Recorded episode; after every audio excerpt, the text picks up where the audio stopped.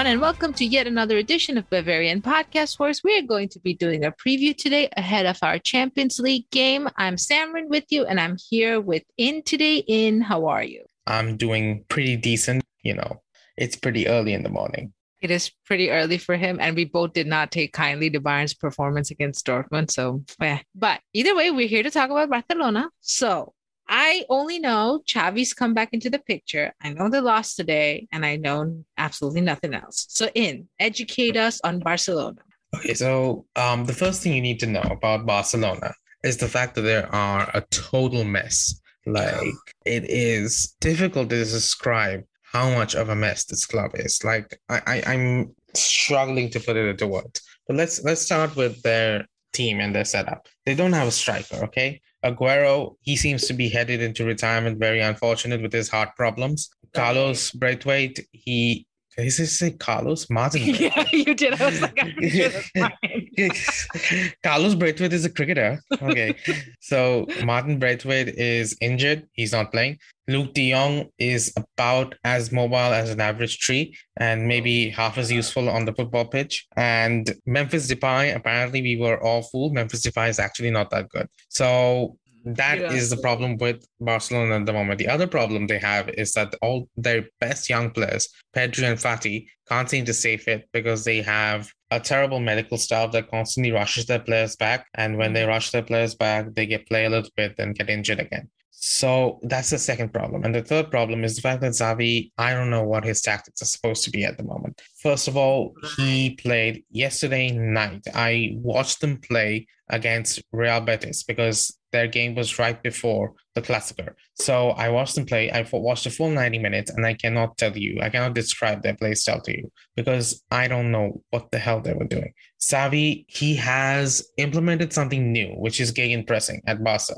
It's a bit, it's it's terrible. It's not, it's not good. It's not good at all. Mhm. It feels like the only person, only person who understands the concept is Ronald Araujo, who is an insanely good defender. He's like their version of Lucas Hernandez. Okay, and Mm. other than that, I don't know what's going on with them. Like their fans can't really tell me what I should expect. I went to Barca Blaugranes and asked them, and they are like, um, maybe it could be a 4-3-3, maybe it could be a 3-5-2. Who knows? It could be anything. So some of the players are injured, probably Ansu Fati. He might again, this is another example of the Barca medical staff. They might rush him back to play against Bayern because it's basically a must win for them. And he will be at risk of injury. But if he does play, that's a big bonus for them because he's their best striker. Memphis Depay hasn't been playing well. So they have these youngsters coming in. Gavi, Nico, these two are apparently good. I don't see how they are good, but apparently they're pretty good. And there's also Frenkie de Jong, who has been criticized a lot for not showing up in big games. Like you remember the criticism of Thiago a few years back that he doesn't Yeah. actually play well against good teams. That's basically the criticism level that Frenkie at the moment. So that's Frank. He is 21, I think. I don't know. Very young. Wait, very young. He's very young. So Frenkie de Jong is there, and Serginho Dest. Serginho Dest has become a very controversial figure because, first of all, you know I like Serginho Dest, but Yes. um, Dest he, he doesn't he doesn't really defend all that well, and it's partially down to how uh, he's always injured at the moment, but it's also down to how Xavi uses his fullbacks. But it seems that Jordi Alba, who is kind of underrated as far as left backs go, Yeah. Jordi Alba seems to be doing just fine, and most of their play goes through him. So Serginho Dest, it's like a weird conundrum. He seems to be so poor at defending. Teams attack exclusively down his side, which is going to be interesting for us because Oh, you, you know who plays down his side for us. yeah. So, um, Samrin, do you have any specific questions about them so I can answer answer those one by one? Because if I had to tell you every single thing that is wrong with Barcelona, we would be here for hours. You're right. You're right. Well, I guess the first thing that I want to ask you is Xavi came in, of course, with the fanfare that seems to be behind any player who becomes a coach, no matter I'm looking at you, Mikel Arteta, no matter how terrible they are as a manager. Um, so what changes have you seen aside from the gegen pressing, the really bad gegen pressing aspect that you have already mentioned? Um, not much to be honest with you. Like there is a little bit more structure than there was on the Koeman, and that's about it. Like I, I genuinely can't tell a difference. That little bit of gegenpressing is really just making the world of difference because nowadays Barca actually win the ball back occasionally. That's mm-hmm. it. That's literally it. I, I, it's it's so weird to look, and it's so weird to see Barca mm-hmm. who are usually the most critical bunch of fans on the internet. Yeah. Usually yeah. they will rip a manager apart for sneezing wrong. They, they are saying, wow, we played so well against Betis when they lost, even though no, they didn't play well. They didn't play well at all. And um it's yeah. just it's probably the fact that Xavi is one of their most legendary players ever, and that's yeah. giving him a lot of you know leeway uh, with the fan base mm-hmm. at the moment. But I don't think that will last. For for the moment, none of his performances have been that convincing as far as the internet is concerned. Like when you say that it's a new manager wins one 0 and you say, "Wow, this was a step forward," that's not what you mean. It means that, "Wow, I'm glad we won that." Okay, but it wasn't actually a step mm-hmm. forward. If it was a step forward, you'd have something like Hansi Flick winning 4 0 against Borussia Dortmund in his first game. Mm-hmm. So that's not basically what Xavi has done. Xavi has done nothing out of the ordinary as of yet. To be fair to him, some of his best players are injured and he has mm-hmm. a very weird squad that he has to deal with. But yeah. even so, like, um, it's not good. It's not good for Barcelona. Like, oh man, I, I just I just don't know what to say about them, honestly. Well, let me let me ask you this, right? We know they've done tiki taka for for like forever, and that's not working anymore. So, and it's not worked for a while. Actually, Messi was sort of masking the problem. So, I guess my question to you would be this: Do you think they need an entire revamp of a system, like way back when I, Bayern I, 2009 to 10 did this? They went from 4-4-2 to 4-5-1 permanently. Yeah, so, yeah, yeah. I think I think they do like they do mm-hmm. need, but more than that, they need an identity because at the moment Barcelona have no uh, identity. You know, so they need a coach that will give them an identity, and that's why um, I believe Laporta, their president, mm-hmm. he really, really tried hard to get Hansi Flick I when know. he was trying to leave Bayern. And obviously, I can't fault him for that because he seems to be very interested in getting a manager out of the Bundesliga to coach Barcelona and bring them into the modern German style of play. So I think he's probably on the right track on that. He probably should do that, but it's just very difficult for something like Barcelona, a huge institution like Barcelona, which is literally designed to play a certain way from top to bottom, yeah. literally from the first team right down to the youth team and La Masia and all that nonsense. To just suddenly change course and do something completely different. And I think Xavi is trying to lay the groundwork a little by trying to get the Gegen pressing in and mm-hmm. trying to in, increase the team's intensity. One thing I will say under Xavi, Busquets, who was looking like a complete and other, he was mm-hmm. looking terrible under Koeman. He's looking mm-hmm. again like a world class player. So that's mm-hmm. one good thing. That's one unequivocally good thing that Xavi has done, in my opinion, as a neutral observer of mm-hmm. Barcelona that's one thing, but let's talk a little bit about Bayern right now. So, Samrin, I get this from a lot of Barcelona fans. They ask me, why do you think Bayern will play their full first 11 and go all guns blazing against us? And I tell them, well, you look at what Muller said in his LinkedIn yeah. post. We need to be shown what mm-hmm what we can do on the international stage. And it's there is no bigger stage than Bayern Munich with Barcelona. So, mm-hmm. you tell me, do you think that Nagelsmann should be do especially in light of recent performance, do you think Nagelsmann can afford to rest players against Barcelona? Well, no doubt he can afford to do it. He for sure can. He can play Bayern Munich BCD if he wants. But I think Nagelsmann is at a very critical stage already. Like I didn't really expect this of his time as Bayern manager, where no one's sort of asking the questions because he's getting the results and he was brought in with a lot of faith. Five year contract, Bayern rarely ever and a lot of that. money. And a lot of money. Oh boy, I think he's the record signing for a coach. Yeah, he is the record. Yeah, he's the most expensive coach in ever by by far. So there's yeah. that. And that makes me think he's going to have to sort of go with a full squad because any issues, particularly against this Barcelona side, is going to raise questions. Number one. Number two, Muller is 110% right. Bundesliga has performed. Look at what happened to Borussia Dortmund, beaten into, sh- like torn apart into shreds by Sporting Lisbon. The argument made was, oh, Dortmund had a lot of injuries and whatnot. Yeah, sure. But come on, you still don't get torn into shreds by Sporting Lisbon. Exactly. Like, like yeah. wow, it's just. It, it, this doesn't happen. Like no matter how weak your squad is at any given time, you shouldn't be get, getting beaten like by four goals by Ajax. It shouldn't be happening. Wolfsburg's been ridiculously up and down, already fired Van Bommel, thought that was going to be a bad idea, ended up being a bad idea. And then it's just, it's been, and Leipzig, oh my Leipzig, wow, oh my God. In fact, Leipzig comparatively have been half decent in Europe because every single game they played was competitive, except yeah. against Bruges. yeah, yeah. I'll, I'll say that. I'll say that for sure. But even then, even that Europa League spot is looking difficult to get. Like they shouldn't. I think they lost to Club Brugge. Brugge yeah, they did.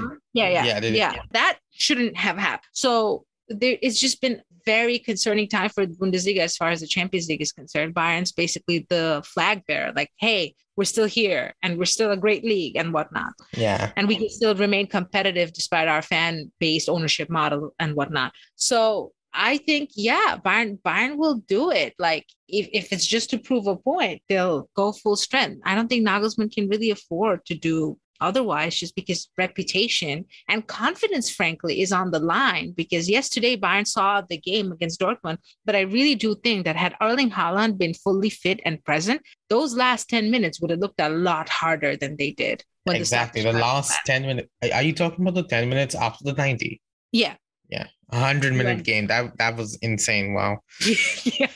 Yeah. Tells you so, how how difficult that game was. Mm-hmm. Yeah. So that's the thing about this game that we really can't afford any more of these slip ups in Europe. In a normal season, I'd say, yeah, go for it, just rest. But Barcelona right now they are riding the Xavi wave, even though they really have no right to, and they've just lost to Real Betis. So yeah. You might expect some changes from them might expect them to be galvanized a little bit because every team tries to bounce back from a win. I don't know if barca can but they might try to. So based on that i need to see bayern make sure that they don't get their bounce. They need to steamroll barcelona as convincingly as possible because that's the most important thing at the moment. Yeah. What do we think about the lineup? Do you think that Sule should get another shot at right back Oh my goodness. That's I honestly feel he should play center back. I feel like Upa's a little bit shaken after today. And it's funny, like I was on WhoScored after the game to look at the player ratings, and there was a competition between whether Hummels or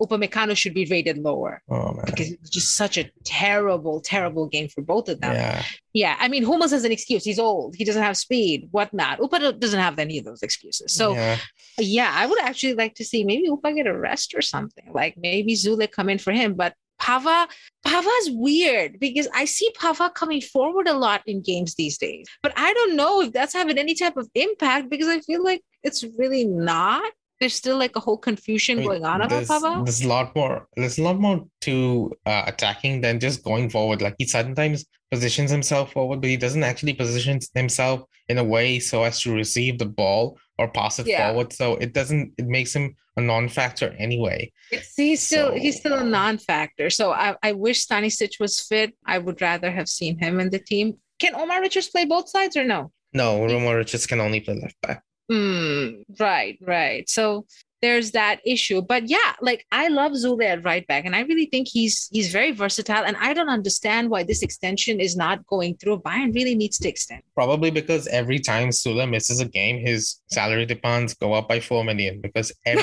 time we don't we don't start him, we look like garbage. It's it's really true. I think it, it's it's a very close competition between Hernandez and him for who is really our best defender, who's our best center back. Yeah. So there's that. And even Hernandez today on that first goal, he didn't exactly look great. He didn't exactly so, look great, but Hernandez was just he was heroic against Dortmund. So uh, yeah, I, will cut I'll cut him some slack. Like he le- legitimately yeah. maybe prevented two three goals by himself. Yeah. Where he almost it's, injured himself. Yeah, he, he, he yeah. did technically injure himself. He he might not be available against yeah. Barcelona, in which case Sule has to play. There's no choice. Mm-hmm. I think Sule plays one way or the other, whether it's yeah, right I, back, he should play. The other question is, should Musiala play? And if he does play, where should he play? Fifty percent, yes. Like, yeah, and I would literally, I would stick him anywhere. I would if Muller, I would, if, I would bench Sane. Yeah, I would, I would probably bench Sane too. I feel like, yeah, it's it's high time. it's high time. It's too much. Yeah. I have been Wait. praying for a game where we get to see Muller in the middle, Musiala on the left, Alphonso mm-hmm. Davies at left back. Okay, Mhm. that is the best combination. Mhm. Once you have that, you don't need anything else. You just you're done. Musiala and Davies on one flank is unstoppable. I don't care who you are. You can have both Yeah. Prime Lahm and Dani Alves on that flank. They're not going to stop him. So I want to see that, and I don't think Serginho Dest, who is already a defensively challenged right back, is going to be able to handle them. So we know of those. Yeah. yeah. So Yeah. we do have another problem though, because I feel like if Musiala starts, we may have a situation where he starts next to Tolisso, or we might go 4 1 Oh, 4 I don't I think. Goretzka is going to be I- I- available. I, is really is doubt it. Kimmich is Kimmich going to be back out of quarantine in time? No, no. He's I not. think He's not. Is done. And even if he uh, is, there's no Even if he is, he hasn't he hasn't played for a month. So long time. on, on, I mean, look, if if I had to choose a player who could just hop straight back in after a month out, it would probably be Oh. Kimmich. You know, he was probably running laps of his house or something while in quarantine. But even if he isn't fit, Tolisso has been pretty decent. I'll I'll give him that credit. Like he has been pretty decent. The horrible miss versus Dortmund notwithstanding, Oh my He god, has- that was what yeah. was that?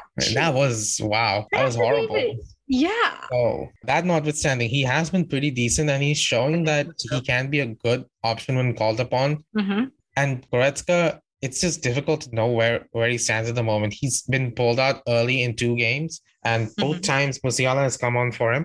This is obviously one of those weird quirks of Nagelsmann that he sees Musiala as a weird number eight, number six kind of player rather than a winger attacking midfielder. That's kind of Mhm. affecting us.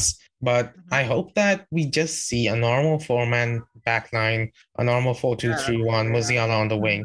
That's just what I want to see. And I think that. Barcelona this time, based on what their president is saying, what Xavi is saying, what Piqué is saying, they Mhm. are going to go out and try to attack us. And that's actually a good thing, in my opinion, because Koeman, what he did was he just parked the bus and we just Yeah. had to break him down with a lot of stubbornness. Harder if they leave us. if yeah, if they leave us a lot Yeah. of space, I mean, I'm sure we could we could score more goals. And I think Yeah. that's the idea that's gonna be so I'll just leave you with one thing. I think that based on what I've seen and based on what the people at Barca Blaugranes have told me, it's probably going to be a 4-3-3, but a weird 4-3-3 where they have three midfielders in the middle, but also Right. midfielders on the wings and Memphis up top. You Mm, tell I me based on that, who do you ahead. think is Barcelona's most dangerous player? And this time you're not allowed to say Luuk Yes, de Jong because I know. I know. So tell me who do you think is their most dangerous player right now? And I will I there's a correct answer to this